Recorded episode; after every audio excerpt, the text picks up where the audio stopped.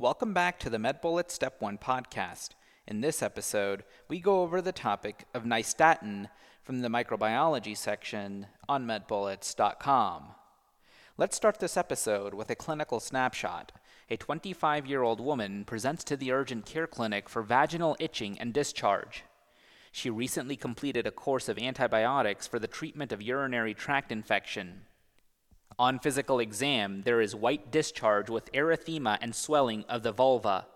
She requests a topical agent as she did not want to take any medications by mouth. She is instructed to use topical cream. This is a case of vaginal candidiasis. Let's now get into the topic.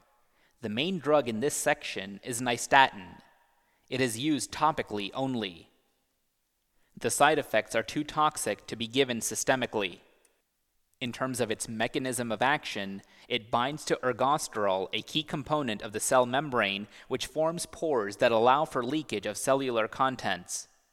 Its clinical use is in candidiasis, both cutaneous and mucocutaneous. Cutaneous candidiasis includes intertrigo and diaper rash.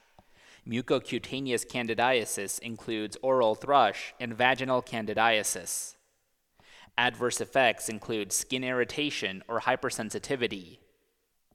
Okay, so now that we've gone over the major points about this topic, let's go over one question to apply the information and get a sense of how this topic has been tested on past exams. A healthy 19 year old man presents to his primary care provider complaining of painless, quote, blisters in his mouth. He reports that he noticed a white film on his tongue and the sides of his mouth two days ago while brushing his teeth. The film was easily brushed off. He also complains of a bitter metallic taste in his mouth, but otherwise denies pain, burning, dysphagia, or hoarseness. He is otherwise healthy and takes no medications. He is a competitive swimmer and has had eight sexual partners in the past year. He intermittently uses barrier protection.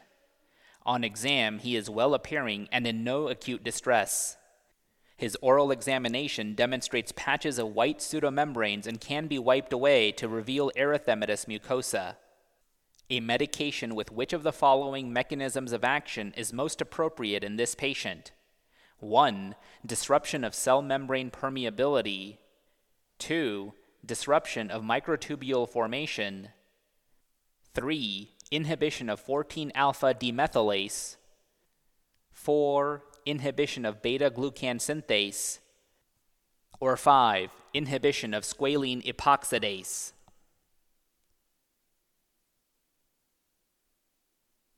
And the correct answer choice is answer choice 1 disruption of cell membrane permeability. The patient in this vignette presents with white oral pseudomembrane suggestive of oral candidiasis or thrush. Nystatin antifungal swish and swallow can be used to treat oral candidiasis and functions by disrupting fungal cell membrane permeability. Remember, nystatin is a type of polyene antifungal medication that is used to treat topical candida infections including oral candidiasis, vaginal candida, and diaper rash. The other common polyene antifungal medication is amphotericin, which is used to treat systemic infections with a broad range of fungi. Polyenes function by forming a complex of ergosterol in the fungal cell membrane, which forms pores that disrupt cell permeability. Let's now review the incorrect answer choices. Answer choice 2 Disruption of microtubule formation is the mechanism of action of griseofulvin, an antifungal medication used to treat dermatophytoses and superficial infections. Answer choice 3 Inhibition of 14 alpha demethylase is the mechanism of action of the azoles, a class of antifungal medications used to treat a broad range of fungal infections. 14 alpha demethylase is a fungal P450 enzyme that converts lanosterol to ergosterol, an important component of the fungal cell membrane. Answer choice 4 Inhibition of beta glucan synthase is the mechanism of action of the echinocandins, a class of antifungal medications used to treat aspergillus and candida infections. Beta glucan synthase catalyzes the formation of beta glucan, an important component of the fungal cell wall. And finally, answer choice 5 inhibition of squalene epoxidase is the mechanism of action of terbinafine, an antifungal medication used to treat dermatophytoses. Squalene epoxidase contributes to the formation of ergosterol, an important component of the fungal cell membrane.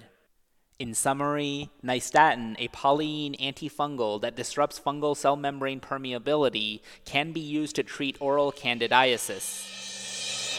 And that's all for this review about nystatin. Hopefully, that was helpful. This is the MedBullets Step 1 podcast, a daily audio review session by MedBullets, the free learning and collaboration community for medical student education. Keep in mind that these podcasts are designed to go along with the topics on medbullets.com, and in fact, you can listen to these episodes right on the MedBullets website or mobile app while going through the topic. If you've gotten any value from the MedBullets Step 1 podcast so far, please consider leaving us a five star rating and writing us a review on Apple Podcasts. It will help us spread the word and increase our discoverability tremendously. Also, if you are not already, be sure to follow MedBullets on Facebook, Instagram, and Twitter for daily high yield content.